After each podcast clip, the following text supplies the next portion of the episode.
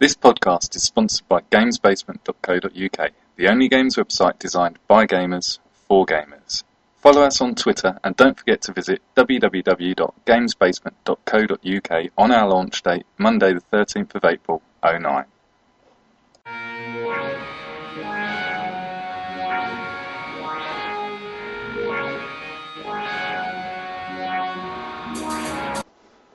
Hi there, welcome to episode one of the highscore.co.uk podcast. I'm David, also known as Dr. Zaxus, and accompanying me is Dan, also known as Strive. Hello. Right, we're going to uh, just explain as a quick side note. This is the first podcast we've done, obviously.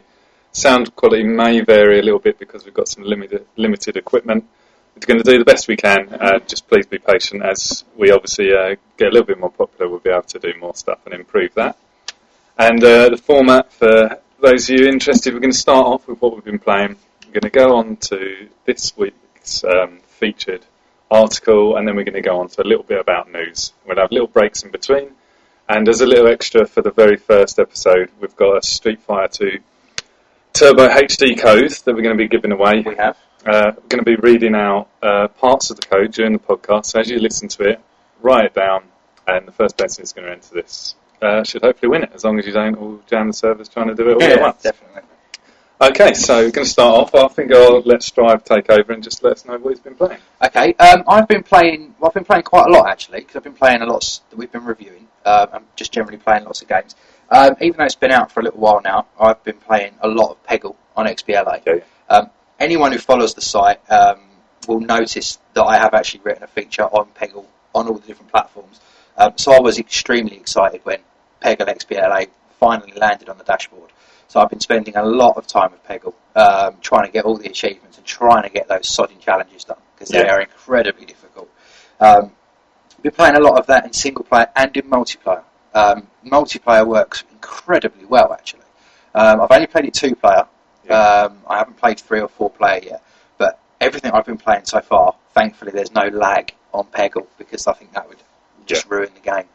And uh, are you like? It's obviously, it's coming out on it, almost everything now. Basically. Started on PC, you got it on DS, and obviously Xbox Live Arcade, Yep. iPhone. What is your favourite choice for playing Um, Peggle? Well, as as I said on the feature, my my favourite still hands down has got to be on PC. Yeah. Um, it's more accurate, even whether you're using a mouse on a desktop or a touchpad on a laptop. It is by far the best way to play Peggle. It's more accurate. It's, it's easier to shoot. It's quicker to shoot. It's easier to use the power ups. I've played the DS version. There is a review up on the site, and I personally was quite let down by it. I, don't- I know you don't feel that way, though. Yeah, I kind of like it. I see. I I like it because it's Peggle, and I like it because it's Peggle on the move.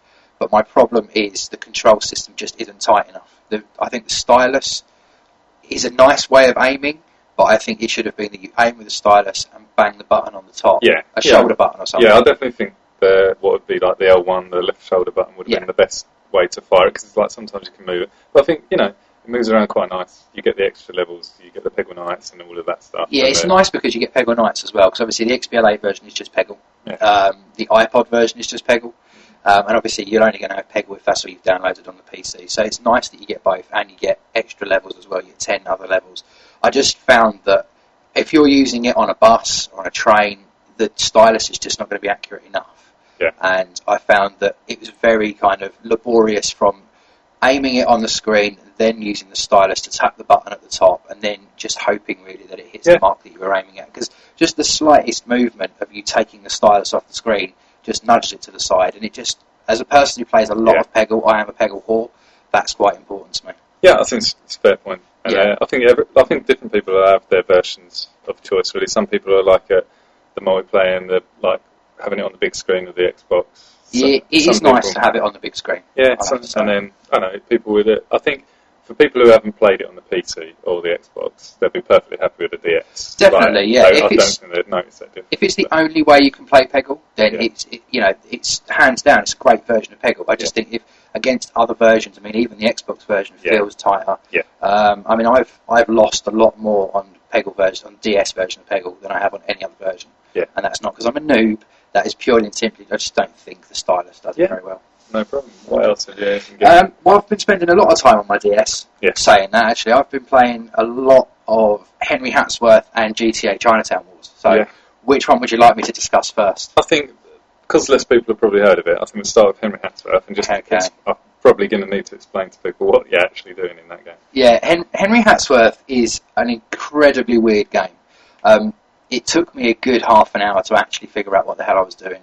Henry Hatsworth is like, it, it really utilises the dual screen capability of the DS because you play a platformer on the top screen and a puzzle game on the bottom screen. And that Yeah. sounds incredibly complex for people out there. This is definitely not a game that you think, oh, the title sounds a little bit like Professor Layton, I'm going to buy it for my girlfriend and my wife. You really have to give this game a try first. You basically are playing a traditional platformer on the top, and then anytime you kill an enemy, they flick down to a puzzle at the bottom. Now, can you think what that pu- what the puzzle is like? Are there any other puzzle games out there like it? Because you've played a little bit of it. Yeah, the games that I think it would remind me of in, in different ways. I think it reminds me a little bit of The World Ends With You. I know that's an RPG, but where you had like the top screen and bottom screen, you was Yeah. doing like the stylus and using the D-pad. Yeah, Um, and like, I guess it would most remind me, like, where you have Puzzle Quest and you've got that kind of mixture of an RPG game and a puzzler. I guess with people, if, imagine if you was playing the RPG game and the puzzle bit at the same time, and then just, I guess, isn't it? As you come across enemies, Yeah. you pause the platforming part on the top screen, yeah, um, like once you've hit them, and then you'll play the puzzle script, so, Yeah. and then switch. So you don't have to play both at the same time. No, not like- basically it's a case of when you flick to the bottom screen, if you don't clear the enemies, it plays a little bit like say columns. I would Yeah. say where you're you're moving blocks left and right, and you're lining up colours, and that's how you earn power ups for the platforming option, uh, and that's how you you get rid of the enemies. So once you've killed them in the platformer, they then float down to the bottom screen, and then you flick over to the puzzle game, and then once you've cleared them in the puzzle, they're cleared out of the game. Yeah. And you have different vari- different variations of enemies. You have some that you can like they've got skulls, so you can only line up the skulls on the bottom screen, and others are just faces, and you can line them up Yeah. however you like. As long as the colours match, they disappear. Um, it's it's definitely a very strange game to get the grips of straight away. I found it very weird to play, um, but it's got a fantastic sense of humour. Anyone who's seen anything about it, it, it rips off British humour perfectly. Yeah, and it like I was the thing I was going to add is that I reckon just because I thought of it, top screen is Mario esque kind it of is thing, really very Mario, yeah. and bottom screen puzzle is like Planet Puzzle League, probably the most similar one. like yeah, I would say that actually, yeah. kind of thing, and um, and the artwork is really nice. I think.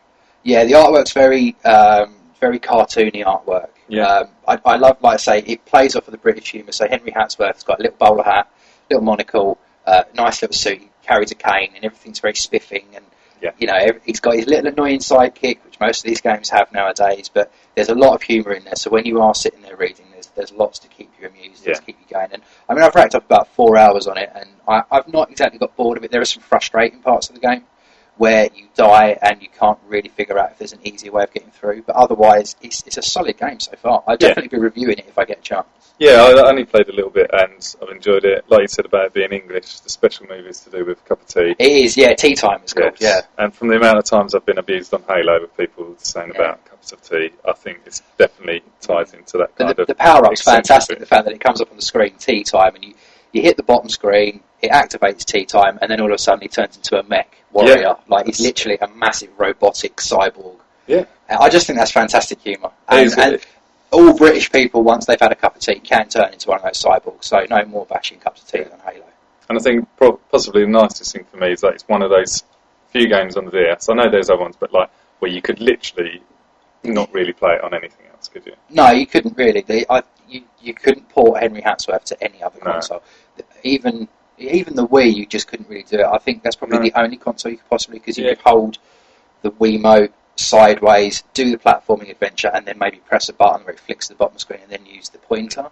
But even then, it would be a very haphazard way of playing it. And it's nice to see it, and it's coming from EA, isn't it? It is coming from EA, so yeah. So Nice, it's- nice to see it, like something original, something different. Like they've obviously with the EA partners and everything, they've got a lot of lot of good stuff coming out. We've seen them branch out with obviously Dead Space and Mirror's Edge. Yeah. Now it's nice to see them bring in new franchises and new IPs to consoles like the DS. I do think this game will appeal to a lot of people, but like I say, please don't rush out and think, oh, it's got a really whimsical name like Professor Layton, and my wife's going to adore it because, to be honest, she'll probably throw the DS at you. Yeah, I actually, yeah, I think it's, if anything, it's towards more of the hardcore game. Yeah, I would say like- it's quite a hardcore. Yeah, it's not relaxed. Like you do, although you're not doing both things at the same time, you do have to think about what you're doing, Yeah. and like can get in a little bit of a rush. Like maybe with people who are like really into playing puzzle games, like if someone really loved Planet Puzzle League, it'd be like might be worth them like having a go because they'll be Definitely. quicker Definitely. Yeah, because you definitely have to keep an eye out because there are times when you're you're getting really into the platforming section and glance down at the bottom screen, you realise you're about to be attacked by five Yeah, enemies because you didn't clear them.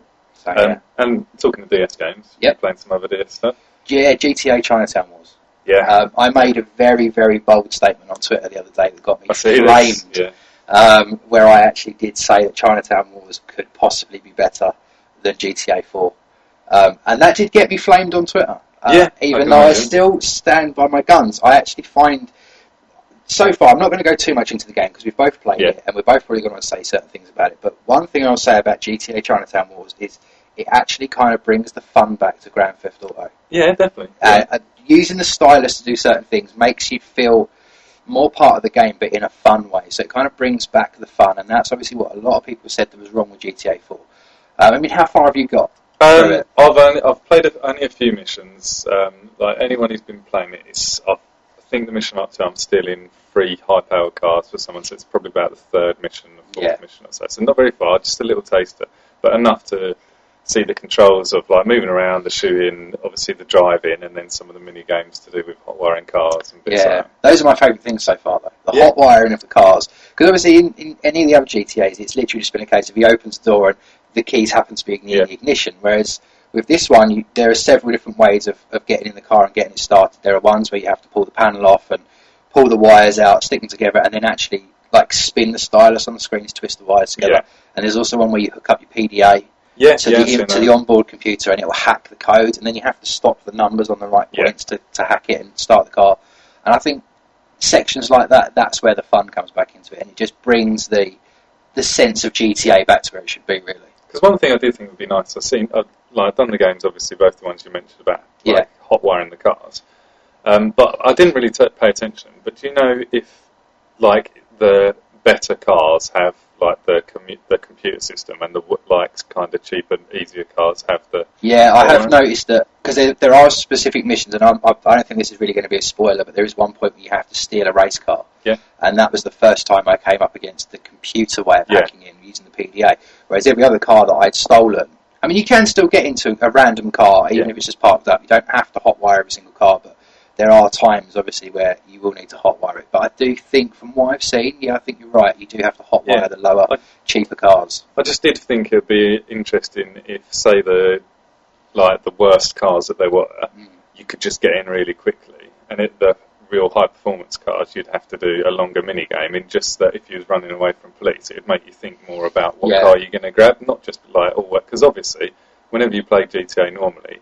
There's certain cars you never want to use. Definitely, like, like yeah. you're not going to like in some real slow kind of tracked kind of thing. You're not going to try and get away from the police. So you're always going to be jumping in the car that like kind of looks like a Porsche or a Ferrari Yeah. to get away. Whereas if there was, if you knew you was running away from police and it was going to take you a lot longer to get into the Porsche, you may just grab the easy Yeah, car. just go for the be- I think car. it'd just be quite interesting, even in the bigger games. Yeah. in GTA 4. It was a nice thing because uh, you bringing up being chased by the police. When I was stealing this sports car, I had accidentally run someone over or something, and the police were after me. And I did have a sense of panic, which then stopped me from inputting the codes quick enough. And I didn't get it in, and then the car alarm went off, Yeah. and then I had another wanted star. And I think it, it added a different element to GTA. And it, it was almost.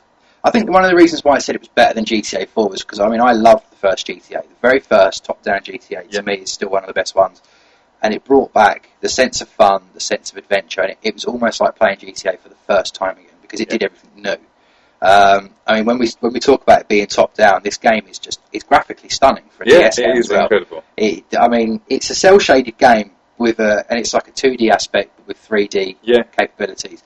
And just to test the graphics, if you just drive down to the airport and stand on the runway and watching these planes land over you, is just it's out of this world. The Yeah. graphics are stunning. How they managed to get that power out of the DS is beyond me. Yeah, I don't know. It, it all does look. It looks like from people like the best thing to do is look up videos. Like the screenshots do look good, but like if you can look up videos and just see it running, because when you just say it's overhead, you kind of get that you instantly think of the old PC Yeah. versions of Grand Theft Auto and how they look basic. But this does look really nice. It kind of reminds me, in a strange way. Do you know how like um, the cell shading on Calling All Cars? The, Yeah, yeah. kind of reminds me of like obviously the view's a bit different and the other impressive thing I was going to say is that there's pedestrians, there's traffic, there's Yeah. police cars, there's like the fire engines, there's everything's in there, and you go in, and I think they've done quite a nice thing where I noticed more with certain shops and certain places that they have kind of sh- big structures or signs on the roof of the buildings The that ones you go to. can go in.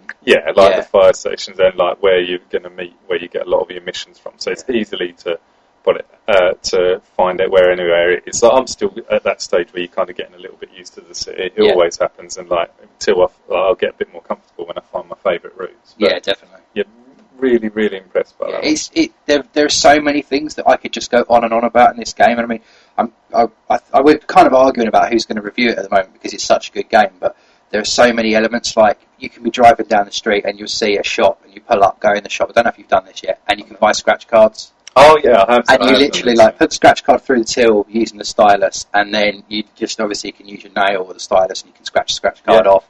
And you've got ones where you can win a hamburger, which can then obviously boost your health, or you can win like ten thousand dollars. Yeah. And just little things like that, because obviously in any GTA you could go into the shop and you could buy a lottery ticket or something like that, a mechanic in the game. Whereas this actually gives you the feeling that you're scratching a scratch card. I did. I was actually Yeah, no, that it is like good. mouth open. This is really cool when I did that. Yeah, and I'm just hoping as I get further, that it like continues to have these nice little surprises. Yeah, there's some good touches in it. I think one other thing I'd like to mention, just for anyone out there that is worried about the top-down view and the navigation, is that you do have GPS.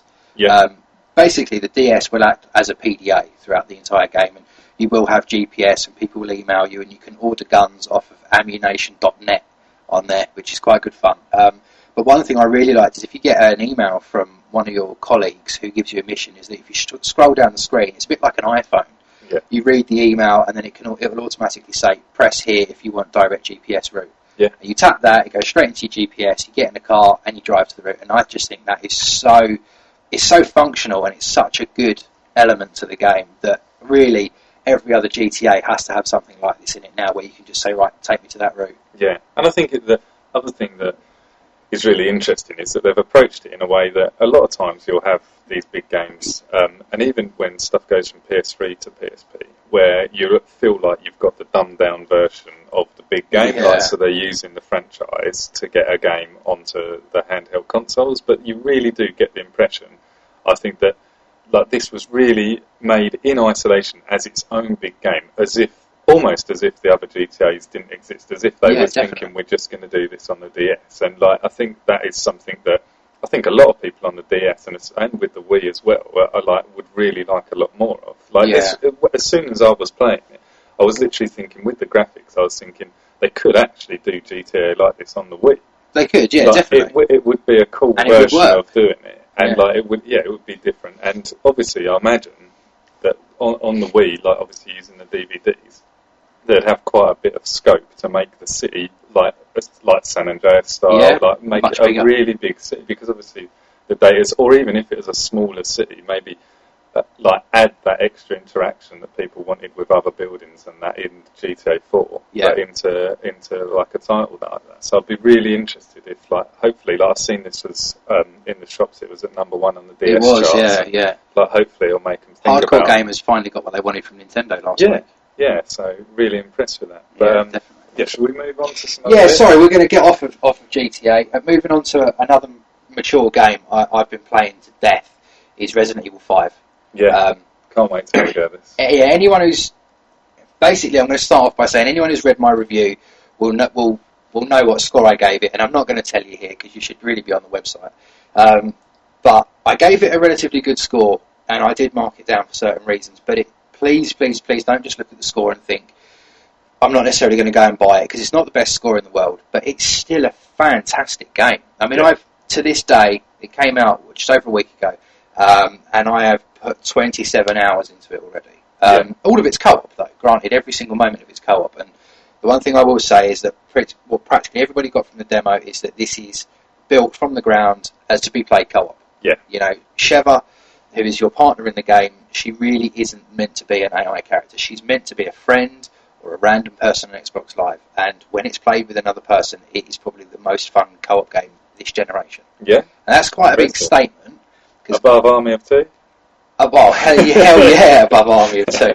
God, you actually made me stop there. Um, it's, it's, it, the reason it plays so well is because Resident Evil Five is Resident Evil is a very tactical series. Anyway, obviously it's all about ammo consumption and how you're going to st- store your ammo and are you going to have enough herbs and all those sort of things. And then bring in second person, someone who can heal you, someone who can give you the ammo when you need it. It, it just brings in this element of it just is this tactical element that no other adventure game really has got. I would actually put the co-op in this above the co-op in Gears 2. Yeah, And that's quite a big thing because co-op in Gears 2 is awesome. Yeah, I guess uh, the yeah, I like, I'm really interested in playing it. Um, the thing I was saying, like, obviously, people are going to read the review and do. It's, it's a good review to read to read through it. And like you were saying about the score, like I will add that we're, we're striving to have our five being average. We're doing Yeah. a ten point scale and five being average. So anything uh, above that is starting to get good and then getting better and Yeah, excellent and, definitely, and superb and stuff. Down. Like, so, not giving too much away. It's above five. It's above so five, it's, it's definitely above average. there's a lot of people out there that I've spoken to on Twitter and I've spoken to them on message boards and places like that, and they've said to me, "You should have given it a nine, you should have given it a ten, but it's it's just not that good. It's not good enough. There are a lot of problems that let it down. Like if you haven't got a friend that you can play it with, but you've played every single Resident Evil Yeah. before it, you're going to be so disappointed that you can't play it at its best without a friend. It has to be played co-op. There's terrible, horrific screen tearing in every hate- single cutscene. It's literally like half of my screen is, is hanging off the Yeah. edge, and it's it's disgusting to watch. I mean, it's the probably one of the best, most beautiful games since Gears Two. When when you play Yeah. through the game, it's graphically stunning, but the fact that there's screen tearing in the cutscenes, it really detracts from what limited story Resident Evil could Yeah. deliver.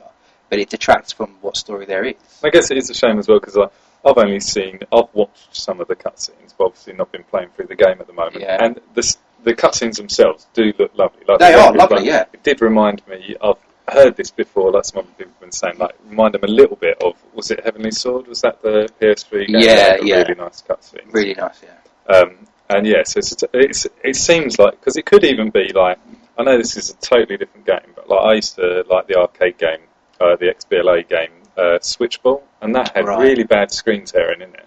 And later on, they did bring out a patch that Mm. completely got rid of it. They said uh, it's something like I'm not technically minded enough to understand what they're doing, but something to do with the vertical sync. They just added a, a patch, and it was and it just ran perfectly. So like maybe there is a chance in the future if they're bothered that they could. It's something that they could sort out. It is one of those things that if they patched that, and I think yeah, if they patched the, just the screen tearing, it probably would have even gone a point up on the review because it is literally every single cutscene. Now, not everybody might you know find this, and I must admit, and I'll, and I'll hold my hands up. I only just installed the game yesterday onto my hard drive, so Yeah. I haven't played it with it installed. So if it's installed, it might not screen tear. Yeah. So it might be something to do with reading off the disc. But to be fair, it is that bad. That's why it dropped a point on its score, and it Yeah. wouldn't have done it without the screen tearing. It would have been a point higher than it is on the review Yeah. because it was just that bad. The other the other options, just staying on the negatives. I don't want to go over the whole review, but just to give people an idea, is obviously we we all know about the control system and being able to, yeah, not be able to move and shoot. Yeah. There's some people that love it. There's some people that hate it. I personally didn't like it. It feels too archaic for the generation that we're in console wise. Yeah, I think that the big thing that it seems to me from uh, from watching the game is that the control system, like the control system, I I got a little bit used to it when I played Resident Evil 4, um, but it does seem as though that they've changed the enemies and the amount of enemies in a way that does directly affect that, that control system. Yeah, like in, in. Resident Evil 4, you always felt like although there was urgent moments when you'd have to move around and get on rooftops and that, um, that you could like kind of keep people at bay a bit. Whereas I always feel like, we, even if, for people who've played the demo of this, that the, the enemies seem to catch up to you so quick. Like I Yeah. used to, I, was playing the demo and getting on the roofs of the buildings and stuff, and it used to be like on Resi Four, you could kind of get on the roofs.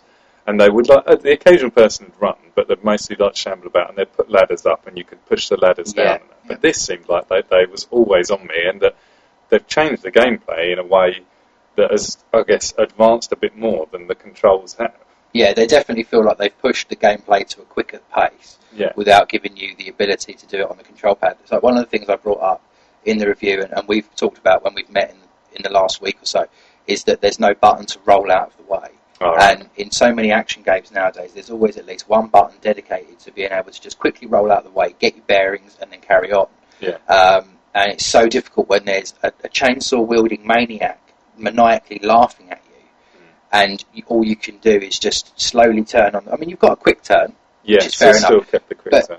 but you can kind of quick turn, and then you kind of amble away, and then there's moments where if you want to break through a door, you can't. You have to stand there and politely open it, and, it, and then the chainsaw man just cuts it off the hinges. Yeah, It, there's just it's moments like that that just make it feel like a new, a, a, a next generation, if we will. I was using air quotes, a next generation game with last generation's controls, and Yeah. that to me let it down.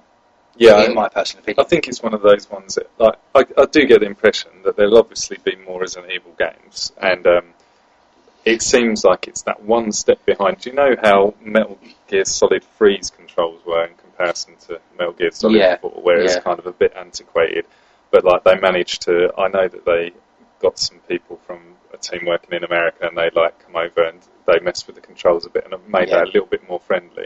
And it seems like just something simple like that, some simple adjust, like literally from what a lot of people say, like yourself, it seems as though literally just like being able to keep your aim with like, so you get your gun out and you've got your aim, but be able to move about with the left stick a bit Yeah. would be nice, even if it's just a, li- a little bit of movement. Yeah, even if it's just a slower movement, just something Yeah, to, so like to make walking it feel as like you're opposed going to back. running. Yeah, I mean, someone said, I think someone commented on our site. Um, I won't name names because he's a, he's a friend of ours, but said that he liked the that he likes not being able to move and shoot because it added an element of panic to it.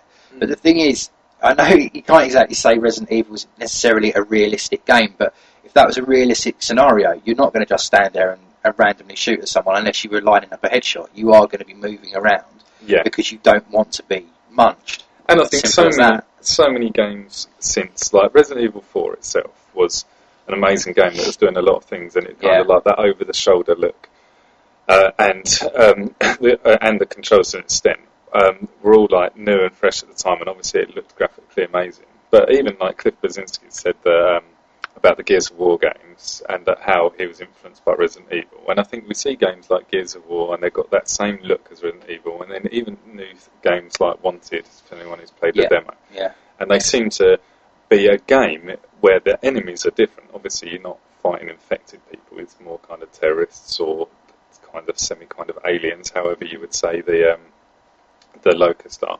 Um, but their, their control system it, it has advanced a lot more over Resident Evil 4 and like 5. I think, although the like graphics and everything are nice, you really notice like you've been playing Gears, you've played Gears 2 Yeah. since then as well. So both of the Gears games, like Wanted Demo, like um, I, I know it's like a similar game, but like Dark Sector, people who have played that, you get used to this kind of third-person movement and that, and you Yeah. just really notice that it's going back a bit. And I think it's almost as if, um, in that same way, do you know how when you play a lot of COD 4 and then you go to playing Halo and you Yeah. really feel like you want to sprint?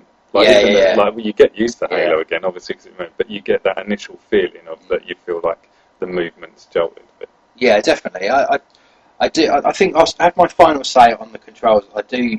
I, I, I must admit, it was difficult for me as well because when I played Resident Evil 4, I played it on the Wii. Yeah. And I honestly still, to this day, say that the Wii controls are the best control system I've ever used on a Resident Evil game. Oh, yeah, no, hands was- down. I know you'll agree, and there's thousands of people out there that will also agree. So it was really difficult, but I would just say that if you if you want to come in, if you're going to come into this game and expect something you know really brand new, you will see that in the gameplay.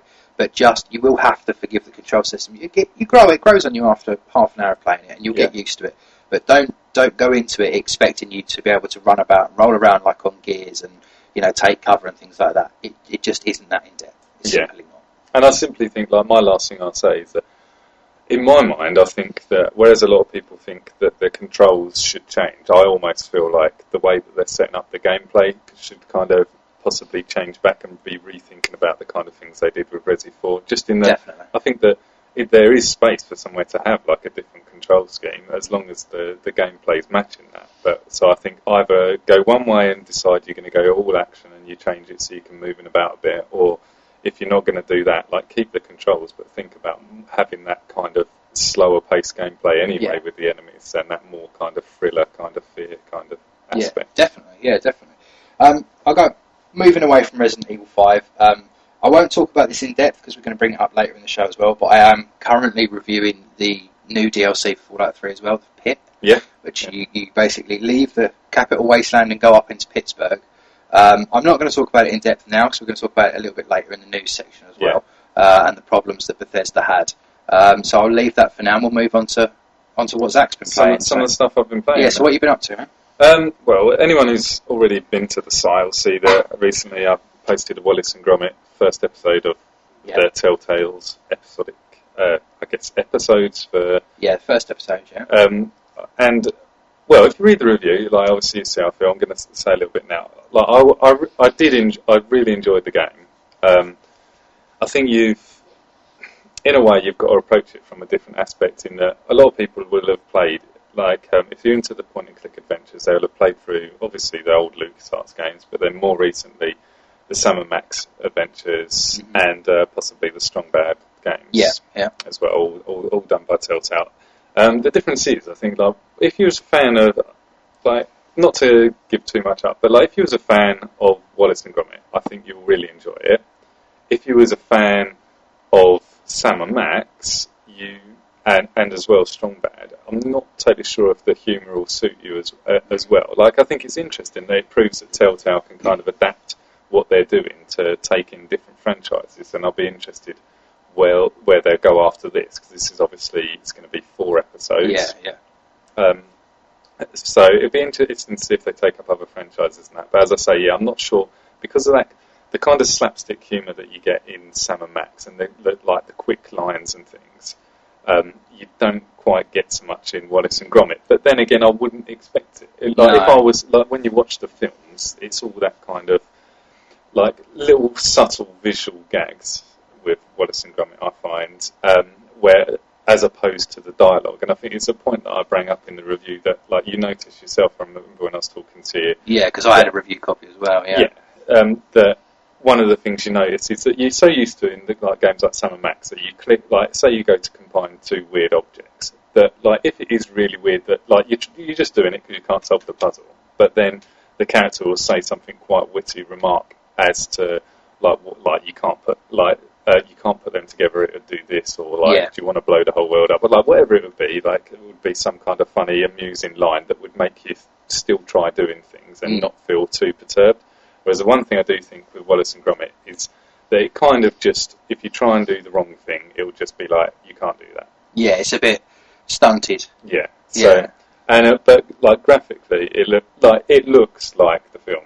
Yeah, it, I mean, as I mentioned, I have got a review copy of this, and my laptop looked took one look at the game and passed out. It just, and I, Yeah. I haven't got a really old laptop, but to be fair, you know, and it, it isn't exactly a punishing game graphically, no but it does look really, really good when it's on higher settings. Yeah. but it's, it still looks nice when it's on low. I didn't get to enjoy the game that much though because my laptop just wouldn't have any. Yeah, I think the problem with some laptops, obviously, uh, my my laptop, I was playing laptop, ran it at like a pretty new laptop, and obviously, like the graphics cards are changing all the time. Mm. Um, but yeah, like I always say, like not really much else to say about it. Like if you like, if you're really interested in Telltale and that, like and their games, I think you will enjoy it. But really, fans of the of the Wallace and Gromit films are going to be the people who really get the most out of it. And I think it's nice that there's been previous Wallace and Gromit games, but it's nice to have like, something coming from a filmed franchise, obviously, and it's going to like, a kind of casual market area, but it's not just like a platformer Yeah. or something not related. It, it kind of feels like you're just playing an episode of the film that you've not seen. Before. I think it's a good idea for a game as well because of the type of film it is. Because it's more of a,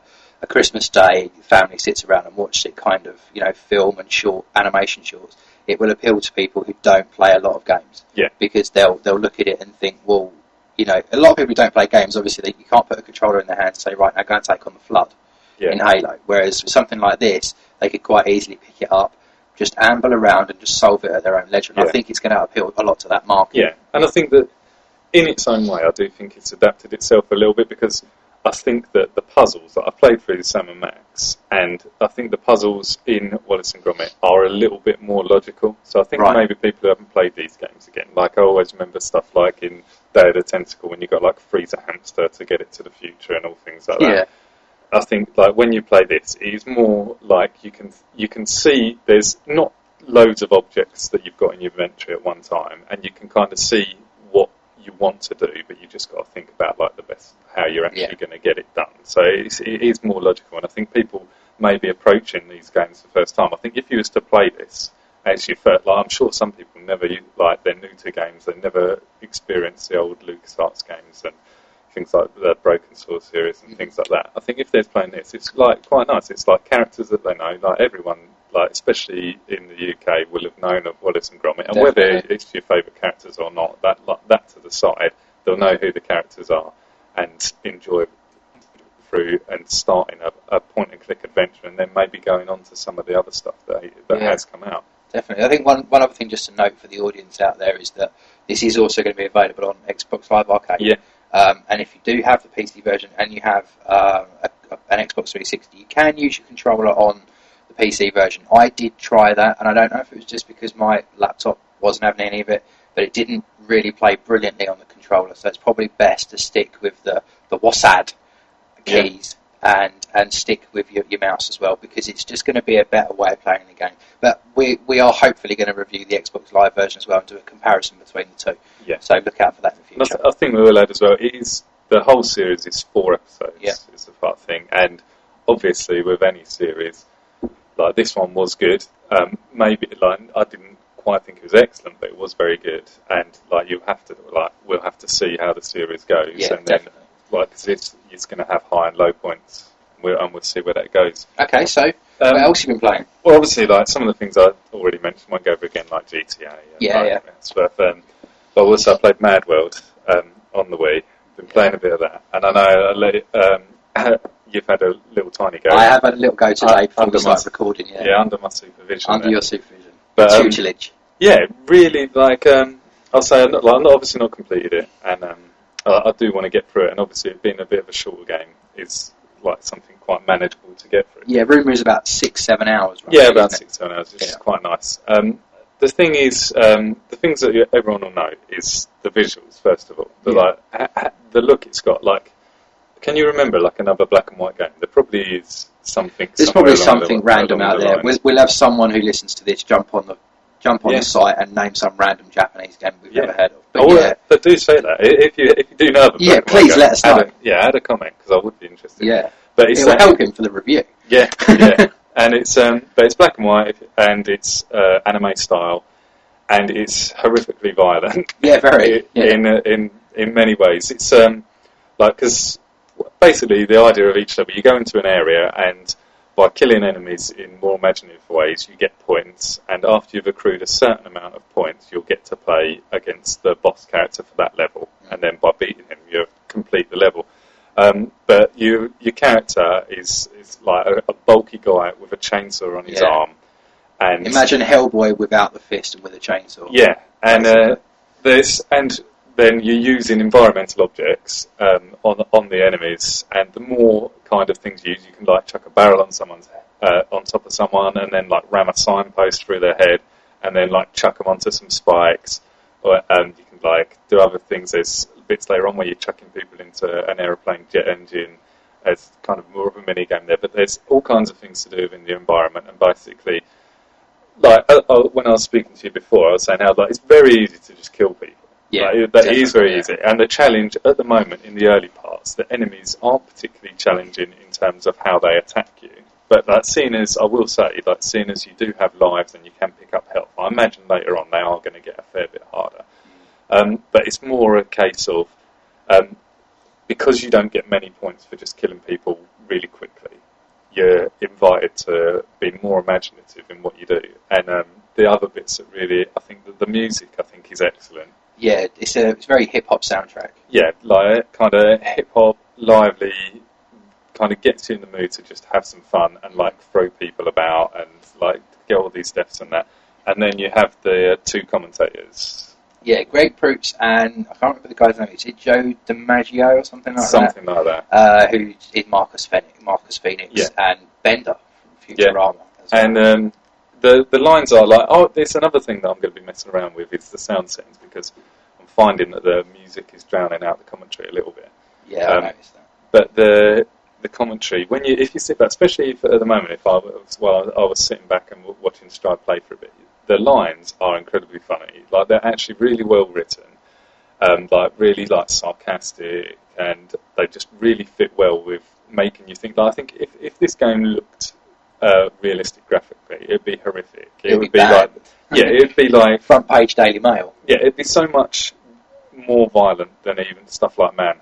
It's Yeah, oh, definitely, And yeah. I think that the like the mixture of the graphics, the music, and like the fun like mocking commentary really just makes you think it's more of a like a sandbox fun kind of game where you can just go in and you can just like it's almost like you're experimenting with the physics a bit. I'm just seeing like you just try and see what can I do. Like you know that you earlier on you do one thing, you chuck a tire on someone and then Yeah. you throw them at someone else. But like it's almost that you get in and you're thinking of what points you can get, and you just think like what you see something that you haven't seen an object, and you're like right, what can I do with that? Yeah, to, to get points. Um, and yeah, like the, the bosses so far seem nice. There's some like cool little characters. There's like a kind of like we just say like looking guy. Yeah, there- any, anyone who who reads a lot of games news will, will have heard of the racism row around Resident Evil 5, but this character is much more racist than anything else. I mean, he's a very stereotypical. I mean, Yeah.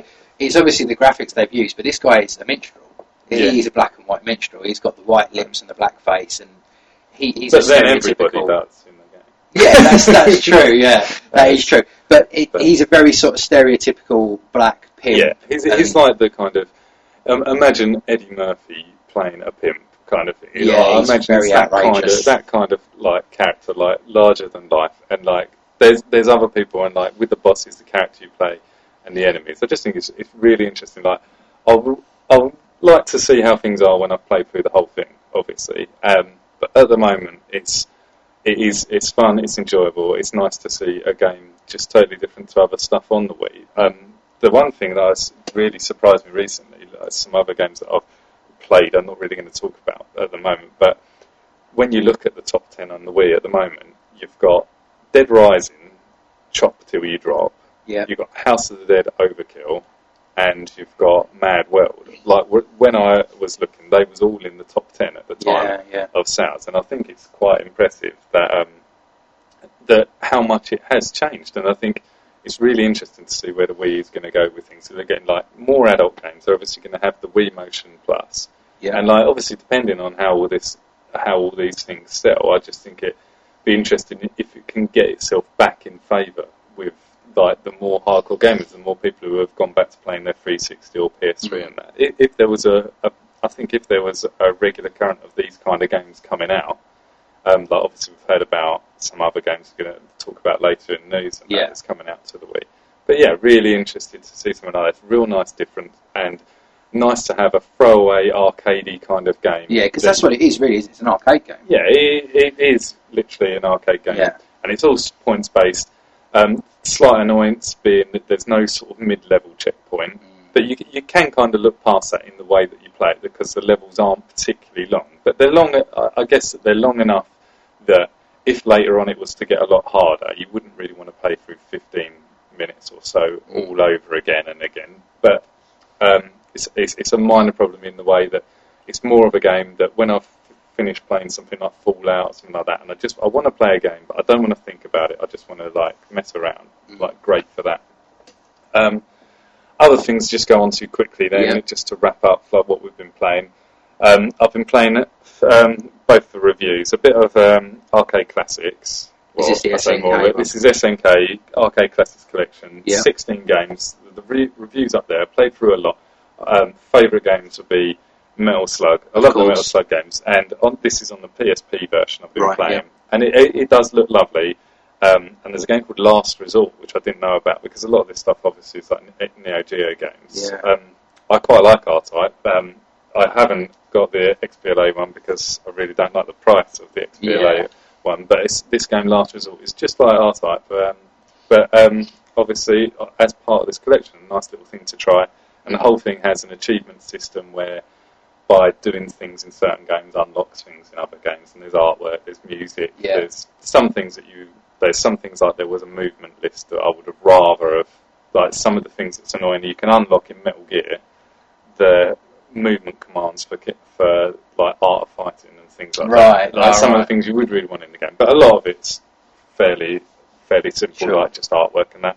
And the other one was um, the King of Fighters collection. Right. Uh, played that on Wii and PSP. I've never really played any King of Fighters. How does it play? Um, it plays into. I think the best description I tried to do it as best as I could in the review was if you used to Street Fighter, you play like a 2D fighting game. Mm.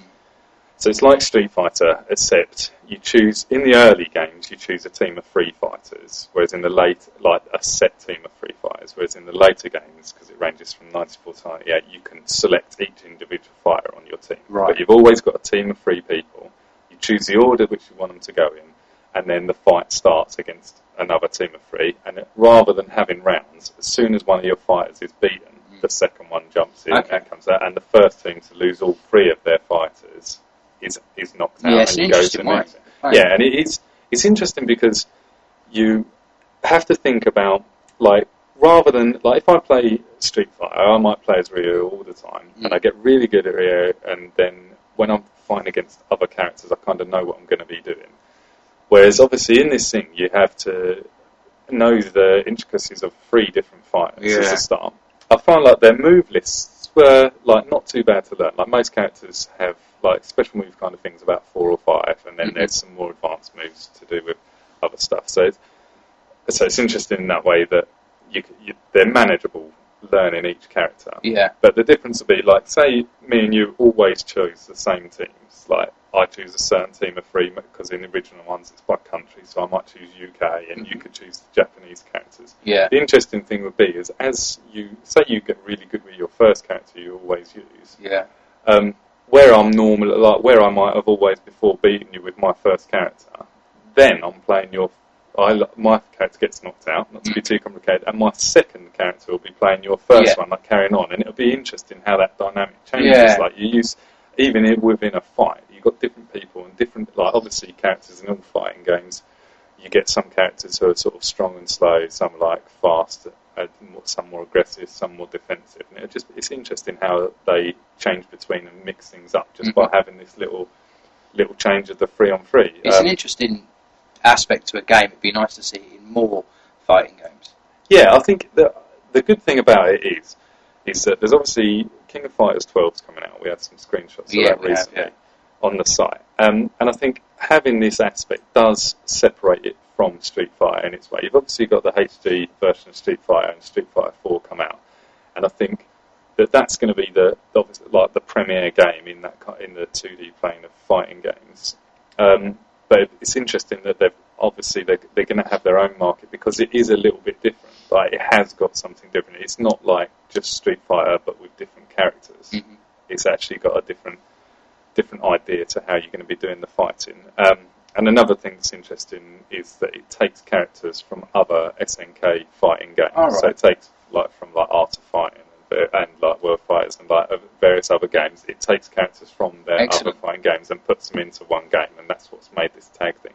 So um, unfortunately, I think the unfortunate thing is a lot of people with it having been like arcade and Neo Geo, a lot of people won't have played it. But um, if you're interested, yeah, have a look through through the review. It's like it'll explain a little bit more about the game because I think that kind of history of it is interesting to get a grasp. Yeah. And then like if you was maybe, I think it's a really good title. If you was thinking like I'm definitely would want to play King of Fighters 12 when that Oh, comes out. yeah. And um, I think it'd be interesting to kind of like maybe play this now for a long, for an extended period of time to get used to all all the intricacies, and then um, then go on to King of Fighters 12.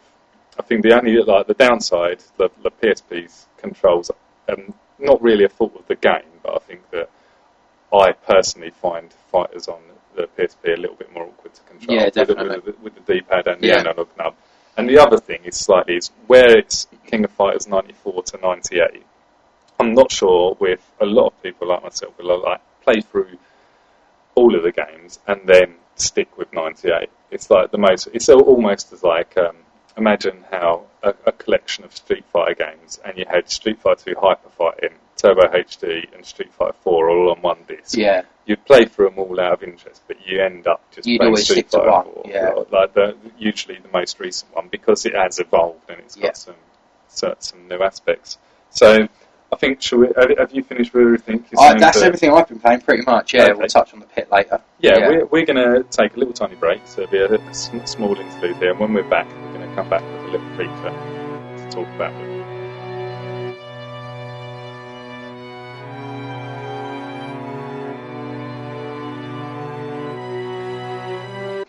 Okay, welcome back to High Score. Um, sorry to leave you hanging on that break, uh, but we're back and we're going to read out the first part of this Street Fighter 2 HD remix, all flashing, all singing, all dancing code.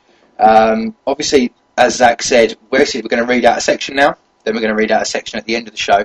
Um, the first person to redeem the code on Xbox Live uh, will win it. The one thing I will say is this is a region locked code, so this code is only available to UK people.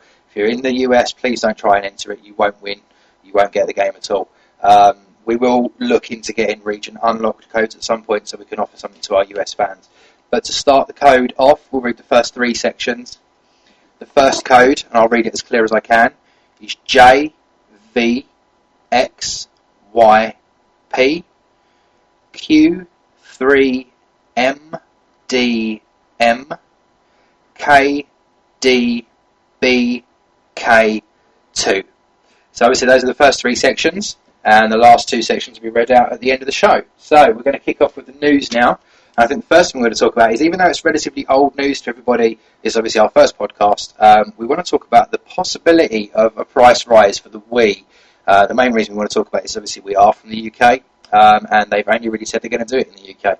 So we're going to have a little quick chat about that, and then we're going to go into the, the latest news. So, okay. I mean, what's basically what we've heard is that due to the the, the, the sort of weakness of the currencies at the moment in the economic climate, in the recession, we're going to call it, um, that Nintendo are now saying they're going to have to raise the trade price of the Nintendo Wii because they don't think they're going to be making as much money. And this is in the UK. this is in the? UK. This isn't anywhere else. It's in the UK, and basically nobody knows yet whether the retailers are going to pass that price hike down to the consumers. It's roughly about eighteen pounds, isn't it? Something like that. Uh, not totally sure, so I'll go with you on that. yeah, I think it's about eighteen pounds. Um, so eight, 18 if you're sterling, and obviously all, all the trade. All the trade prices are going to go up. It's just whether people like the supermarkets, whether game and people like that are going to pass that on to us. Now, I know where I stand on it, but where do you stand on that? Um, well, like as you're saying, like this has been said that this is going to be obviously cutting down the margin that the that the sellers are going to get for each console, and as Yeah. all, obviously with like hardware, some people may not know already, but there isn't a great deal of margin that the No. that places like Game and that get by selling the consoles themselves anyway. So. Yeah, there is this possibility that because that margin's got smaller, that they may follow that on by increasing the price to the customers. I think, like obviously, nobody. It's really it's because it's an unprecedented thing to happen. Really, you, you don't get electrical. Everyone knows you get electrical equipment, and gradually it will get cheaper. Like Yeah. that, that's how things always That's how it work. works. Like, yeah, you buy like a HD telly a year ago. Like now you buy it, it's pretty much half price or so Yeah, just because usually all of the components inside, as they produce more, they work out ways of getting higher volume and getting the parts made for cheaper. Um, I I think it's a very bad idea if they do that. The interesting thing is, I can imagine that the Wii just the Wii will just sell. Like I'm not even sure. Like if I was to speak to the kind of people who might buy a Wii, like maybe like like friends or family who aren't massively into games, and that's why as a console, they're only one they're interested in is the Wii. I'm not sure if I was to ask any of them if they actually knew what the price of it was at the moment. Um, like I doubt any of them would say, yeah, it's definitely 180 pounds.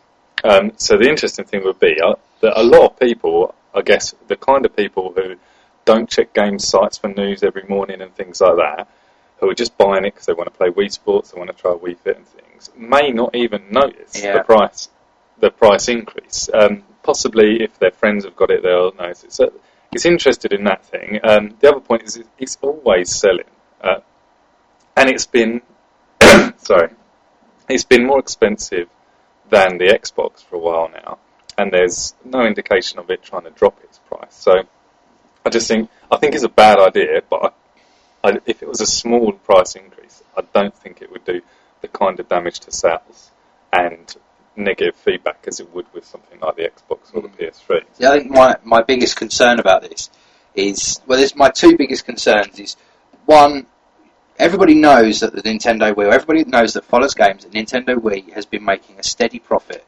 for Nintendo ever since it came out. You know, Microsoft lose money on the 360, and Sony lose money on the PS3.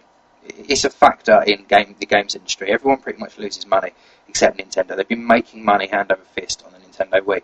So the one thing that annoys me is I can't see that that eighteen pound price hike, just in the current economic climate, is you know is enough to really. Surely they've got enough profit out of the Nintendo Wii so far to just say, well, let's leave it as it stands and just make a loss for a small amount of time. Yeah, um, I would be interested because as well, the other thing is if they're not losing money in Japan or America for the same reasons, and as well in other places like Europe, because obviously the pound being particularly weak against the euro and, and like the dollar and the yen. Yeah. I'm, I'm interested. I imagine that have we heard anything about in Europe about there being any? No, there's there's nothing. It's it's strictly the UK Yeah, only. It's so- sterling. That's what's letting it down. So you would think being one of the UK on its own, although selling a lot of consoles isn't on the level of the kind of that sell in America or anything, you would think that they could absorb this cost for a little bit, and that's You- yeah. what I'm hoping that they are going to do.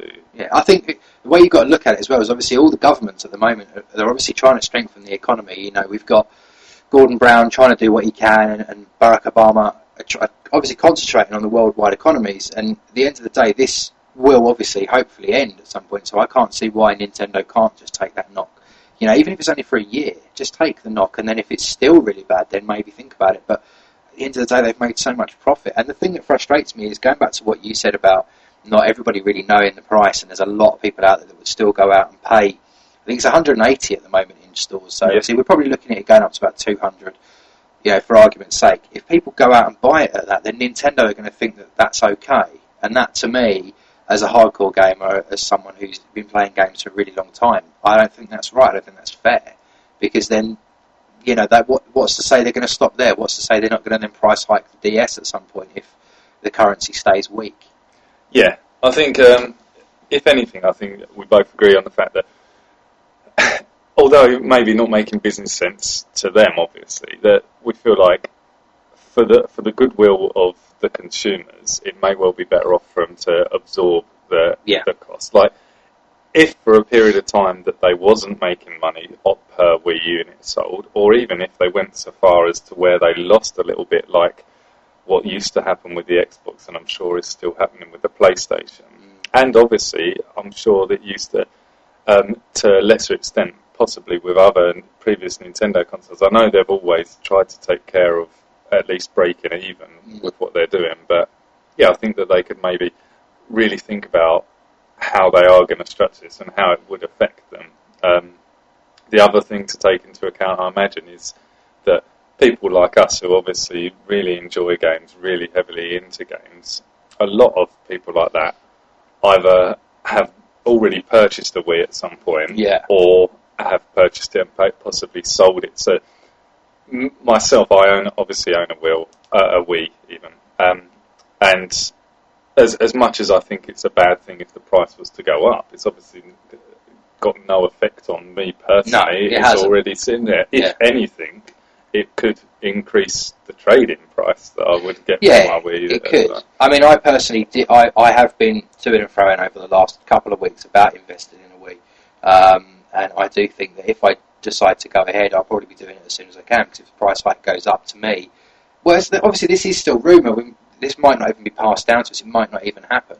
Um, but to me, that's that extra twenty pounds. I mean, that's a game that I can play on the Wii as well. You know, Yeah. I'm losing a game technically. It all adds up, and it's obviously unfortunate timing for a story like this to happen at a time when obviously Xbox has already reduced prices, and there's obviously continuing pressure on them to in, i reduce the price on all of their ranges, and there's more and more talk about PlayStation obviously Yeah. having a price cut at Yeah. some point.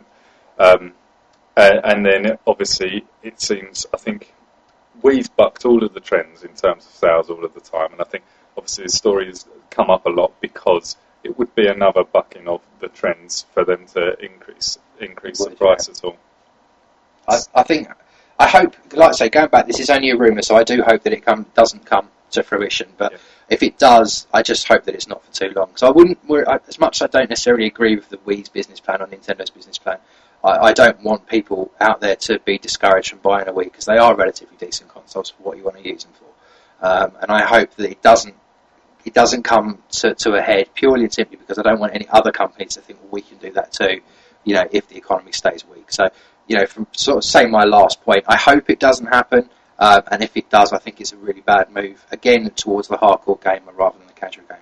Yeah, because I think it, if anything, to say at a time when money is more tight for it for everyone, you would like a price cut Yeah, definitely, Like, yeah. every everywhere.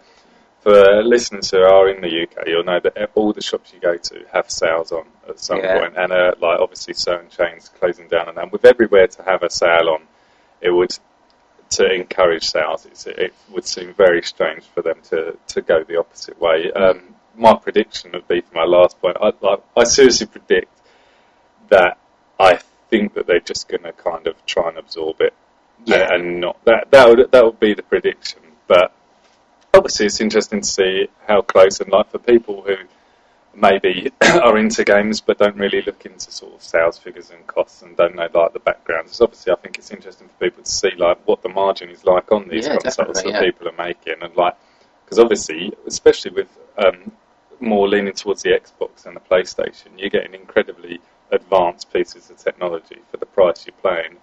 Paying, um, obviously, like the PlayStation with all its extra bits is obviously a similar price to a regular Blu-ray player, Yeah, definitely. and you and you're getting a lot. And I think that we kind of forget that that model had gone that way, where you was actually getting more than what you pay for, Mhm. really. And uh, obviously, Wii's changed that a little bit. Um, possibly when they bring out, if there's a Wii 2 or stuff, there'll be some interesting insights to If what there's a. Wii 2. Well- when there's a Wii 2. No, but every, everybody does say about when there's a Wii 2, but I wonder if they'll go this very slow evolution route that they've kind of gone with the DS to the DSi, where the, the DSi, obviously, it has got a faster processor, it's got bigger screens, it's Yeah. got like the SD thing. It's all these like little additions, but I can't see them going that traditional route where obviously Xbox 360 was massively more powerful than Xbox. Definitely, yeah. PlayStation 3 massively more powerful than PS2. Um, it'd be interesting to see whether they're going to do something where they can, like with the DSi, where Wii 2's games, when it would be to come out, would still work with the Wii, but uh, obviously missing out on some of the features or possibly having additional features for people who have bought the new console. Um, but yeah, I think will people who have played with the Wii for a long time, like now, are they turning into gamers or are they just Wii players? This is the, Yeah, the I thing think I'm that's- interested in. That's going to be a, a big breakdown, though. I mean, I, I don't ever really see that many. I think there's going to be a small fraction of people that will pick up a Wii and maybe play sort of slowly through games. They'll play Wii Sports, and then they might go out and play. Say, say they really like Wii Golf, then they go Yeah. out and play Tiger Woods' version of Wii Golf, and then they might go around a friend's house and they might have the Xbox 360 version of Tiger Woods, and then they might stagger in. But I think a lot of people that are buying the Wii aren't really gamers. I think you've kind of hit it that they're Wii players. You Yeah. know, they, they aren't out there to play games. They're not going to run out and buy the next Metroid. They're not going to run out and buy the next Zelda. They are going to run out and buy the next Wii Sports, though. They're going to buy the next Wii Play. Yeah. I mean, we've I've ranted a little bit about this in the past with by Nintendo and felt like they've kind of neglected the hardcore gamer, which we're now seeing a change on with things like MadWorld and House of the Dead Overkill and things like that. It's nice to see that. But I do think that we are seeing a big sort of break between actual gamers and Wii players. Yeah, because obviously it's obviously going a little bit off topic about what we originally started, but I think it's like definitely an interesting point about Yeah. where they think that they will go next. Obviously, they've had such big changes between their previous consoles and the Wii, but one of the things that definitely wasn't changed much was the graphics or audio capabilities of the console, um, and even online. That obviously they've it's more, it's more online than the previous consoles, but it's not to the level of either of its competitors. No, definitely not. It's quite difficult, really, still to get online in Yeah. a Wii game. Um, so I'd be interested, like, where is it going to be the same graphical power, or will it be a minor upgrade and things like this? Um, will they advance the control system, or just completely revamp it? And there's a, a, lot of interesting things. I think that there's there is space. I think that in the market. I know Microsoft. Uh, there's a lot of rumours around a motion controller with Microsoft, and obviously Sony going part of the way there with their tilt control. But I think there is a market for a, a, a very graphically capable console to have the kind of control schemes that the Wii's got. I think that really the the people gamers who are more hardcore into games but do play the Wii would still appreciate playing something. I know maybe first-person shooter is not the ideal thing. Something like the Conduit may show us how good, how good or bad that that scheme can be.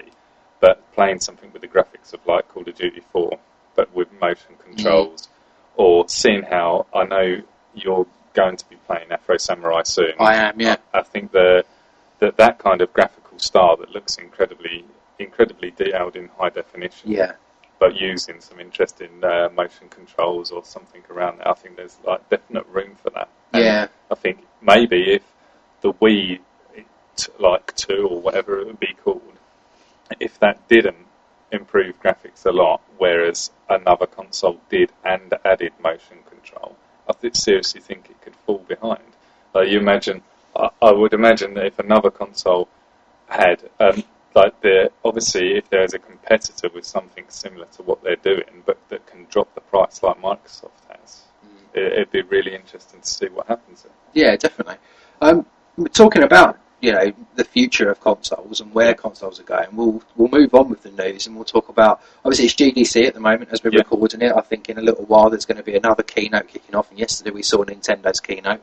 Um, uh, but one of the things that's come out of GDC is this new console. Let's call it a console for argument's sake. OnLive, Yes. which uh, you know a lot more about than me. I haven't seen all the videos yet, but Yeah, uh, can you tell us a bit about it? yeah, I wouldn't say like I'm no expert on the system. Let's say that first of all. Um, uh, I've picked up bits of information from here and there, and obviously seen the videos that look really nice.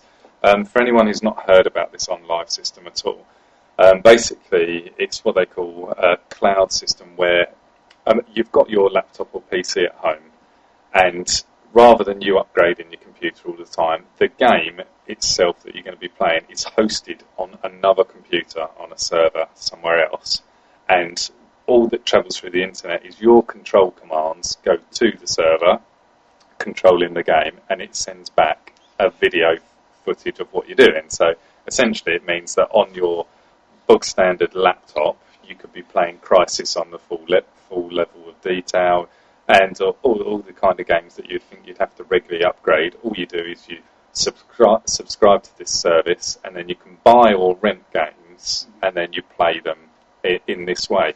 Um, obviously, the, the, people have been talking about this kind of thing for a while. Um, the thing that they feel has en- enabled them to be better than anyone else is that their video encryption, which is obviously the signal video that's coming back, Yeah. it is um, improved compared to anyone else, which means that there's less lag in what you play. Um, from what I've heard, a lot of games have very little lag at all on controls. If anything, the only thing that you that you would lose in comparison to having the really high spec PC in your house that you've bought yourself is that I believe that frame rates are dropped a, a, a small amount. But um, this is when you're talking to PC games, like a, a console game would be quite happy with 30 or 60 frames Yeah, per second, Yeah. whereas PC gamers would can get into like the hundreds of frames Yeah, per second to get incredibly smooth gameplay.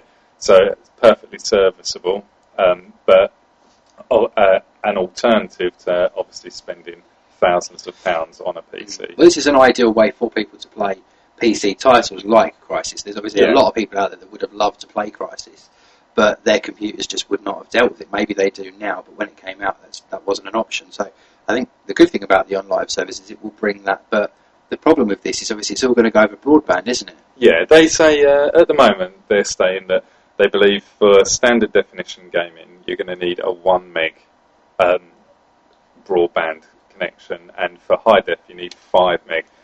I, in my opinion, I'm thinking one meg for standard definition is very optimistic.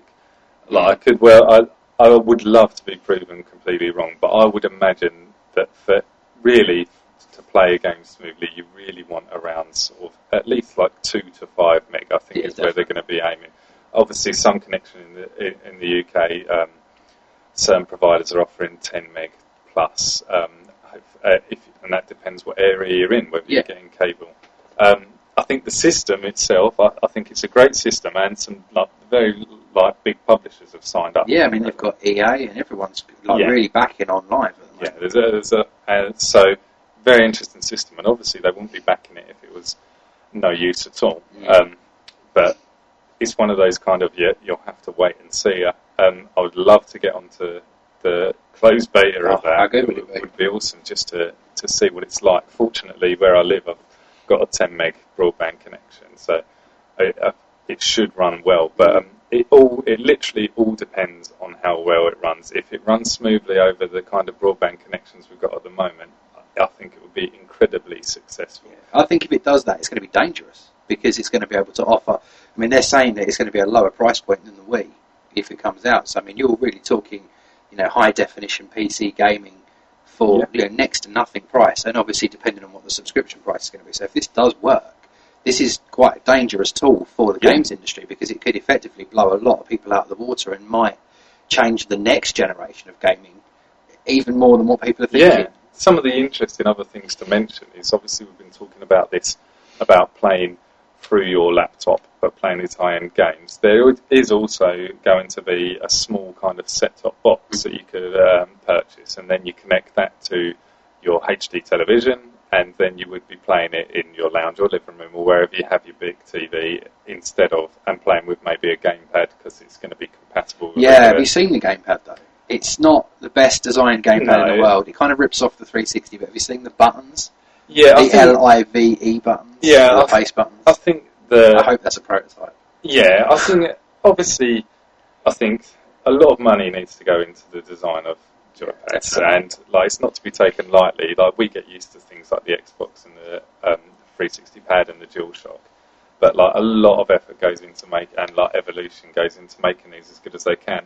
Um, I think ideally, if um, it can accept a wired Xbox pad, Oh, that that, that would, that would be ideal. And I think um, the other interesting thing is that I mentioned earlier that you can rent games um, on the promotional video. It's got a set time of five days, but the interesting thing would be, it, as far as I know, really be the first time you can rent PC titles. Yeah. Because previously, because of piracy issues, there was never the opportunity for PC developers to get into that area where their titles would be in Blockbuster or somewhere. You could rent them for a few days, but this will be literally you choose to rent it for five days and you have the whole game for, for, for that period of time and play through it. But this brings up the discussion, though, that a lot of gamers and a lot of podcasts and websites are touching on at the moment. And we're kind of going to, I just want to take this sort of off on a tangent a little bit quickly, but a lot of people are starting to get worried about these cloud based systems and digital distribution because a lot of people like having the physical product. Now, do you see, from your perspective, I know my view on it, but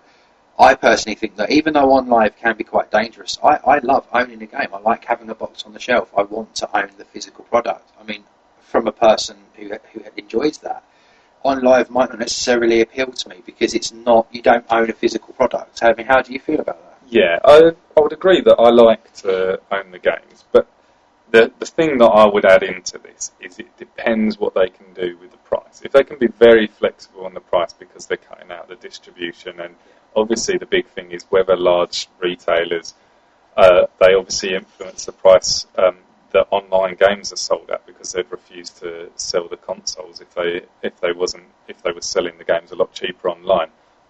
I, as much as I like to hold the disc, uh, have a box, put it on my shelf, and have all the manual and everything. If there was a big price difference between the two, that's when I think I could just I'll be perfectly happy to buy full games. If there was a game, say you've got Gears of War or say you've got GTA, and the difference between the online downloaded version and the retail version was say fifteen pounds.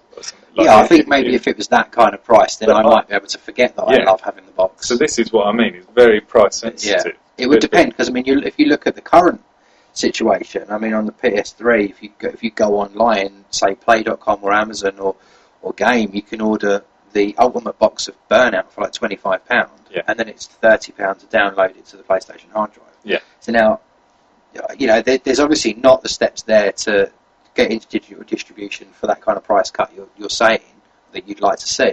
And I think, if if anything, looking at it now, I, I think they'd still take us for our money.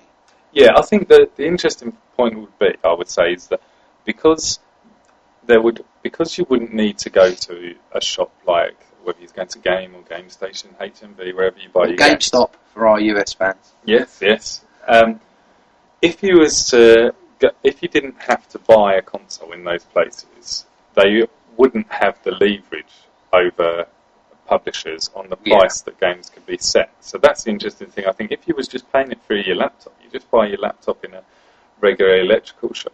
Um, I think the the interesting thing would be was that then the releasing of the game, they wouldn't have to. There would be no, possibly not just. Not, there wouldn't be a retail version. There could Yeah. just be an online version, and that's as I say. If they could bring across the savings that they would make, because they don't have to make the disc, the box, the manual. They don't have to do the distribution. There doesn't have to be the markups from like them distributing it and then from the middlemen selling it onwards. If they could actually pass across some of those savings to the user, that's when I think it would be, be very interesting hmm. about. And the other thing I think would, like, no one's really introduced it, but it would be, I think, the use of obviously having a download game is that you can get it very quickly, like relative to your broadband speed. You can get the thing quickly, and um, obviously it stays it's on your hard disk and easy to play. But I think that if it's purely digital information that's being sent down the line, I think there is room that people would like to say you pay thirty pound for the next Crysis, and you can download it immediately, but the game will be sent in the post. I think like because they're just sending the Yeah. digital information, and then you get to like, and then it they obviously through the post they can send it on like if you was downloading it, you get you, if they sent it on five day delivery, it wouldn't really matter you. You can No. play it immediately, and then that, that, that would come through later, the disc version. I mean, there's different ways to look at it because obviously digital distribution is a great thing. Like you say, I mean, if they do bring us better prices, it's a great thing for gamers because we're going to spend less money on our devices, um, and it will obviously combat piracy. Um, it will combat the used game market, which is obviously a big Yeah. deal in, in the games industry at the moment, and a lot of people have got views on that. So I think it is a really good thing. But I mean, even if they went down like a digital di- digital distribution route of where you download it, but then maybe you have to go in game and spend say three pound on a disc, take it home, put the disc in. That then enables you to download it, but then you still have to put that disc in to boot it. Yeah, Something along those lines, because then that way, gamers are still happy because they're still selling something on the shelves and there's people coming in the stores. Yeah, you're still going down the, the digital route. Uh, I, I just think they need to just explore lots of things. And going back to OnLive, I, I, I do think it's a fantastic idea. It just needs to be implemented right. It needs to be put across to the consumer perfectly. It's a fantastic idea in theory, but obviously so was the 3DO, the 32X. There's Yeah. so many consoles that have failed, but they were great ideas at the time. yeah. It's, al- it's always interesting, and the last thing I'll add about that is that the, I think the problem that most people have is that they feel like even with Xbox Live Arcade or PSN network titles, that you do kind of feel like in the end that you kind of own nothing. Like Yeah, you you, you've got it on the you? console, and you do have that. There are questions everyone's saying about when PS4 comes out, when X, next Xbox comes out. Do these even work on the next Yeah. one? And I think like if someone was, if you're going to be doing something online, you need to be clear about some kind of timescale that you're aiming at, and that whether they'll always be compatible, Definitely. Like, or or at least you're going to attempt. Like I think people would like the, that good faith that we, you say for the next like so many years, we're going to make sure it's always compatible. Yeah, I think that's a good thing. Uh, but we'll move away from from OnLive. Um, we'll, we'll stick with, with the GDC news. Um, we've seen a lot from from Nintendo in general. Yeah. Um, like I say, it was their keynote yesterday, um, and there's been a lot of news. Some some really important news, some not so important. But one yeah, big update was the new Wii update Yes. which uh, which brings a lot more support to the Wii through loading things from the SD cards. Yeah. Uh, so you've actually got a lot more memory there, and upping the SD card limit to something like 32 gigs, Yeah. which I've never seen a 32 gig Yeah. file in this country. yeah, So I don't know if that's a Japanese thing. Yeah, we're waiting on a little, little bit of confirmation about the exact size. Any upping of the limit size is good, Yeah, obviously. Um, and the, the interesting thing for people, a lot of times, um, people may not have a Wii or whatever. A lot, what happens is all of your virtual console, like classic games or WiiWare games and channels, etc., uh, that previously were going onto the hard disk and only having a small hard disk that was obviously getting filled up very quick. Um, you had the opportunity to s- swap your games across to the SD card to save rather than downloading them again. Um, but whenever you wanted to play one, you'd have to like swap one that's on the thing to onto your SD card, put the one on the SD card onto there, and Yeah. then you could play it. Obviously, like, this new edition is meaning that you can play things, any of the games you've got stored directly onto your SD card. You can just select them. There's a new option that comes up by where the Wii settings is on the main homepage. You click on that, and it'll bring up uh, a li- like your oh, the games that you have on the SD card. Yeah. You press press them, and then they will load and play straight away. Um, the load times are very it's sort of five seconds or so for a sort of a NES SNES game, Right. and about 15 seconds for an N64 game. So it's That's not too small- bad. small- it's not too bad at all. And what that's actually doing is it's putting the game that you've chosen onto the internal memory. Um, the other thing I've, I've yet to test this, but what I have heard is that if there's space on that internal memory, so say you put on a NES game, you could fit on, let's just say, just um, a number out of the air, you could fit on like 15 NES games onto the internal memory. Mm-hmm. If you're, one of the games you want to play is already on the internal memory, it will just load up instantly. Right, okay. Whereas if it's not and it's full up, it will Then take it will load. something else off, like the first thing that was on, and put the new thing on. So like the load times are small, and obvi- and if you're only playing certain games, it's going to be even smaller. So I mean, it's not necessarily a massive news story, but this is a really good thing for Wii owners that do like to download a lot of content because now they don't have to worry about limiting the space on their Yeah. Nintendo Wii. Because I think a lot of people were put off of buying stuff once the memory was full up, just because a some people don't have the knowledge about where it's going to be going and Yeah. switching it between, and it's just that little annoyance that you've like you've got used to how things work on other consoles and you just play it straight away, and you'd you would have imagined on other consoles like on the Xbox you could imagine that you could have hundreds of versions of Sonic One on there, Yeah. it would never fill it up. Whereas obviously there was a very small amount of games you could really get onto the Wii, and I think it really opens it up. It's something that people have been moaning about having a hard disk maybe add on at some point, or loading things off of the SD card. And I think if anything, it shows the people uh, who use the Wii that Nintendo have listened about Yeah, what they about what they like, and they've come up with this solution. Um, interestingly enough, I heard it's the same solution that they use for the Guitar Hero Rock Band downloadable songs Yes, you yeah. play. It's, it's, it's using the same system. Yeah. And um, yeah, I, I think although it's not a new console, it's not anything else. It's just a, a another good new addition, uh, similar to say the Xbox adding DivX support and things like Yeah. that. It's just a nice little extra. Well, a lot of people did think that GDC was when we were going to finally hear about Wii HD, which was obviously going to be the hard disk based Yeah. version of the Wii, which, to be honest, would have been a completely pointless addition. I'm glad Nintendo have gone down that route, actually. The Yeah, fact that they've just- not put in a hard drive, they've just literally expanded their SD capabilities, Yeah, and I it's a think- lot better.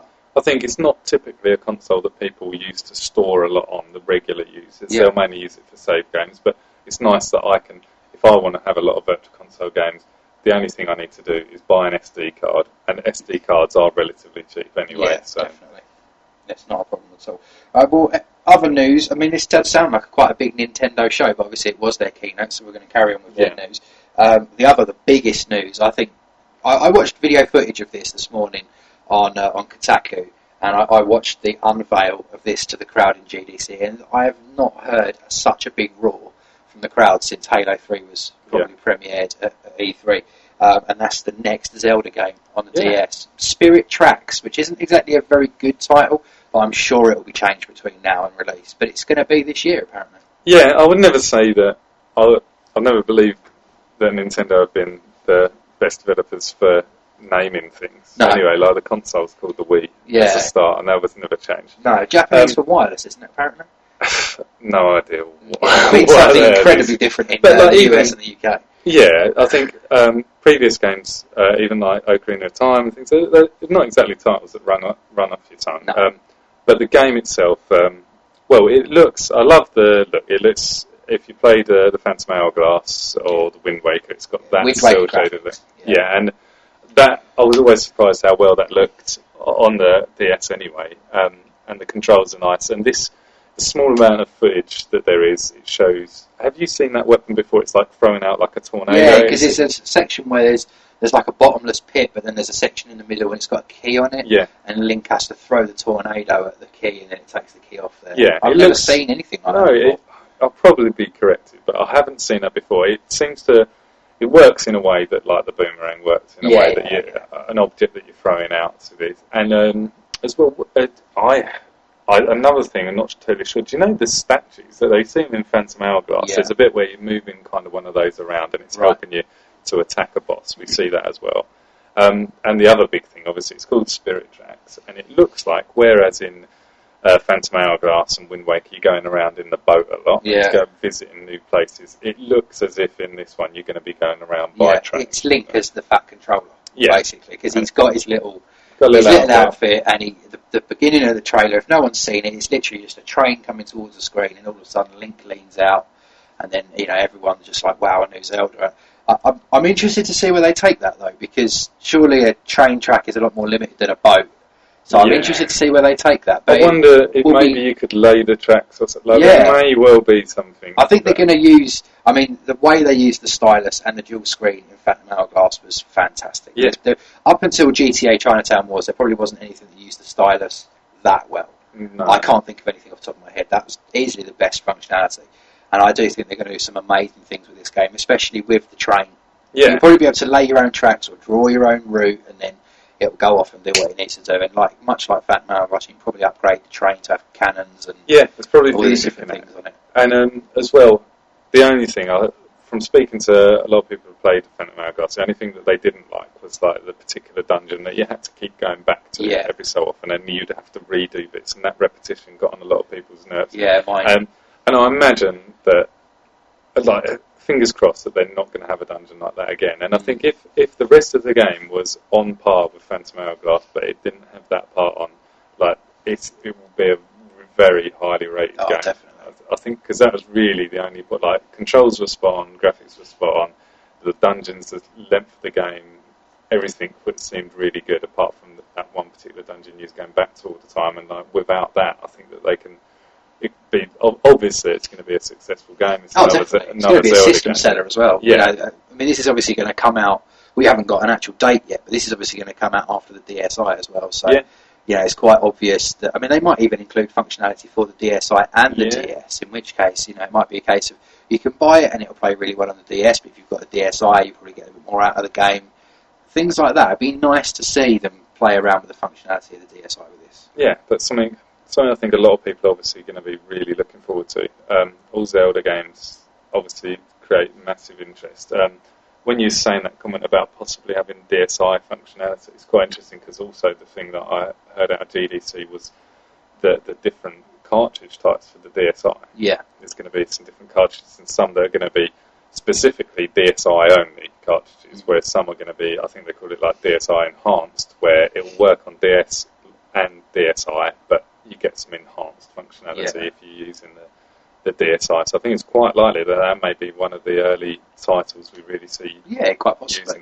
I think like they would be a bit foolish not to use DSi in it in some way, just because you know, Yeah. other than Mario, Nintendo's known for Zelda and Link and things like that, and this is obviously going to be one of their biggest games they're going to push this year. And I think they'd be a bit silly not to use some form of DSi capability, Yeah. as long as it still runs on a standard DS. Yeah, I think it would be interesting in like possibly if even if there was something like like the Four Swords add-on or something that was like a DSi thing, something yeah, they could do with DSi like, only mode. Yeah, like something they could do with like the DSi downloads or Yeah. something that where where you could like get something extra from having it, but you're not going to miss out on the, uh, any part of the full game. Yeah, I mean, I was, I only have just to touch on another small thing from Nintendo is that they did. I don't know if you saw it, but they showed the new WarioWare game for I've seen oh, yeah, I've seen that. I've seen a little bit of it before. WarioWare Snapped, which also is still looking quite good. There was a there was a test on the stage, and you saw them clowning around in front of the camera, and that does look quite good. Even though I can't imagine you playing it on a bus.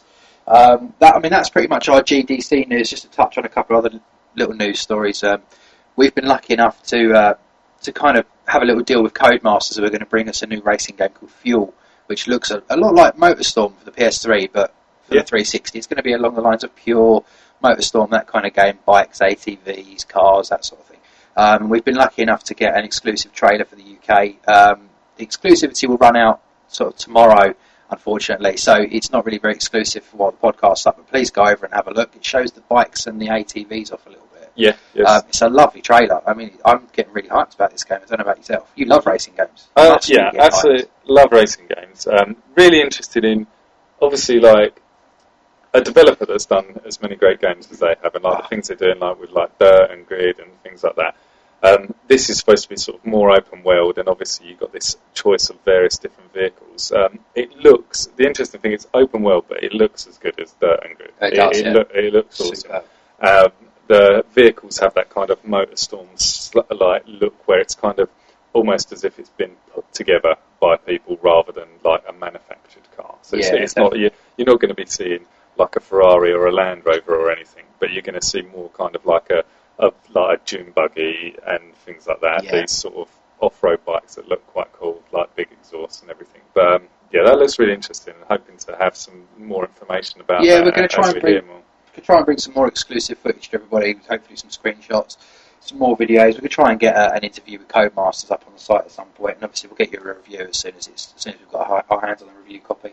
Um, our last bit of news, uh, just because it was over the last few days, and I'm sure a lot of people have, have come into this, which was the DLC for Fallout 3 coming out, the pit, which took you to Pittsburgh, took you from away from the capital wastelands. Um, had a had a huge error. I mean, this this hasn't Yeah. really we haven't really had this kind of problem on Xbox Live for a very long time. Obviously, this isn't on P- on, on PS3, so you know nobody had to worry about it there. But this was a, an Xbox Live problem that when they loaded it onto the server, there was a corrupt English language file which basically screwed up every graphical part of the game. There was bad draw distances. There was things popping up left, right, and centre, and basically nobody could use their use their codes. It was No. horrible. Yeah, I think the, the most amazing part is, is Microsoft has kind of been known to be the cause of delay for things Yeah. coming out because of stringent checks um, on the on the quality of software and any bugs. So the amazing thing seems to be that something like this big could get through that net. Yeah, Really. definitely. Like, um, obviously, that is that should be up now. It should- Yeah, it's, yeah, it's up. I mean, I've I had a review code sent over to me from Bethesda, so uh, obviously I was anxious to start reviewing it because anyone who knows me, I'm a huge Fallout 3 Yeah. fan. I've already racked up just over 50 hours on Fallout 3. Um, it's a fantastic, fantastic game. Um, I was playing it this morning, so it's up. It's completely working. But I think ha- credit has to be given to Bethesda here because they, they actually did keep their fans up to date with like, what was Yeah. going on and things like that. And there's a lot of people flaming Bethesda on boards and forums, and I just think that's not it's not really the done thing. It's not really very fair. At the end of the day, they delivered you a great game. They delivered the first DLC properly. It's just a hiccup. It's just a yeah, problem. I think that's just the internet, though. No doubt we'll get flamed for certain things ourselves. Yeah, of course. But like, yeah. it, it happens to to everything. Um, it's good that there's been such a short time between the original problem and it and it getting sorted out. Yeah. Like, I know the kind of I know it's going to be different problems, and obviously smaller developers have smaller things. But obviously, Castle Crashers was one known that had like a very long delay between there being a problem and Definitely. and yeah. uh, obviously, a lot of these times, patches sometimes take a lot longer than people think. And I think that it's like good on them that they managed to get it sorted quickly because it is something that's highly anticipated. And um, and obviously, it's like it's an embarrassment that anything could go wrong with it. Um, it's a real shame. It's a real shame. But I mean, like I say, Bethesda kept everyone updated, and so did Major Nelson on his blog, and anyone who follows anybody on Twitter will have you know, been updated to the situation. But I mean, I have started playing it, and I'm not going to talk about it that much. And I was going to talk about it in what we've been playing, but I'm I am going to review it for the site because I reviewed the last lot of DLC, which I thought was fantastic, and this one is playing relatively well, but it's very very different to how you would know Fallout and how you would know Anchorage as well from the Yeah. last DLC pack. So I'm not going to say anything's going to spoil anything because practically every storyline element would be a spoiler. Um, it does play well. There are some new weapons. There's like a chainsaw like type gun Yeah. thing, um, which does seem like it's a bit of a rip off from the Lancer and MadWorld's Yeah. chainsaw and stuff. But who cares? If you can ram a chainsaw into somebody, it's fucking good fun. Yeah. Who cares? Um, so far, what I've played is fantastic. It's a little bit up and down in the fact that it is so different to Fallout, but I'm sure anyone who likes the series will like the like the DLC. So keep an eye out for that review. Anyway, I think that's all of our news. Unless you've got anything you want to no, no real, to that. no real extra news. Um, I guess some of the last bits we're going to wrap up with is uh, just we wanted to say some things about um, people. If you have enjoyed this podcast, we need all the re- reviews we can get. Yeah, definitely. We want to get up the charts a little bit. So yeah, Yeah, so- review. So if you have enjoyed it, like really, the the be- the more comments we get, like you can put comments on the website as well, and good or bad. Like we we're doing this in the hope that other people are going to enjoy it. Yeah. And if you have your opinions on what we haven't done right or what bits you really did like, then we can really focus to like get this exactly how everyone's going to enjoy it. Um, some things we said earlier was going to be obviously the audio equipment's going to be changed a little bit, and that's all going to improve. And um, yeah, we really hope everyone's enjoyed it. Um, if you haven't been to the, the website, that's high score. That's high hyphen score. Yeah, high as in hi Yes. hyphen score.co.uk. So, so please go there, have a look at the reviews. You know, leave some comments. Let us know what you think. Um, we'd love to improve the. Like, we like the community that we've got. We like people leaving comments and things, and Yeah. like any improvement on that is awesome. Anything else you want to Um, add? no, just on the same vein, when I get back after the, we've recorded the podcast, I will put up the show notes for the podcast. So I'll Right, kind yeah. of literally put a little list of what we've talked about, what's contained in there, and obviously there will be a comment thread at the bottom of that. So, you know, even if you want to be critical, you know, let us know what you want from our podcast. At the end of the day, we're here for the community. You're the most important person, not not us. You know, we want to give you what you want. So leave us some comments, leave us some feedback, and you know, if you have enjoyed it, leave us a good review on iTunes. Um, the only other thing I really say is that if you want to follow us on Twitter, you can you can get us on Twitter. I am twitter.com forward slash strive. I'm sure most people know how to spell it.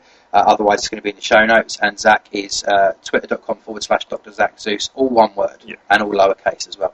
Um, so you can follow us on there. And if you come over to our site, we've also got a link to our Facebook page, which isn't updated a huge amount at the moment, but the more people that come over, we'll start updating it a little bit more as to what goes on the site. So that's everything from me. Yeah, okay, that's great. We're going to leave it there. Thanks so much for listening.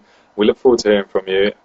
And um, we've got the very last thing that we will add that I think some people have obviously been looking forward to is the last bit of this code for the Street Fighter 2. So I'm going to let Strive do this and then we're going to finish up. Okay, so before we say goodbye, the last bit of this code, the last two sections, is VPTW2 MMP6W.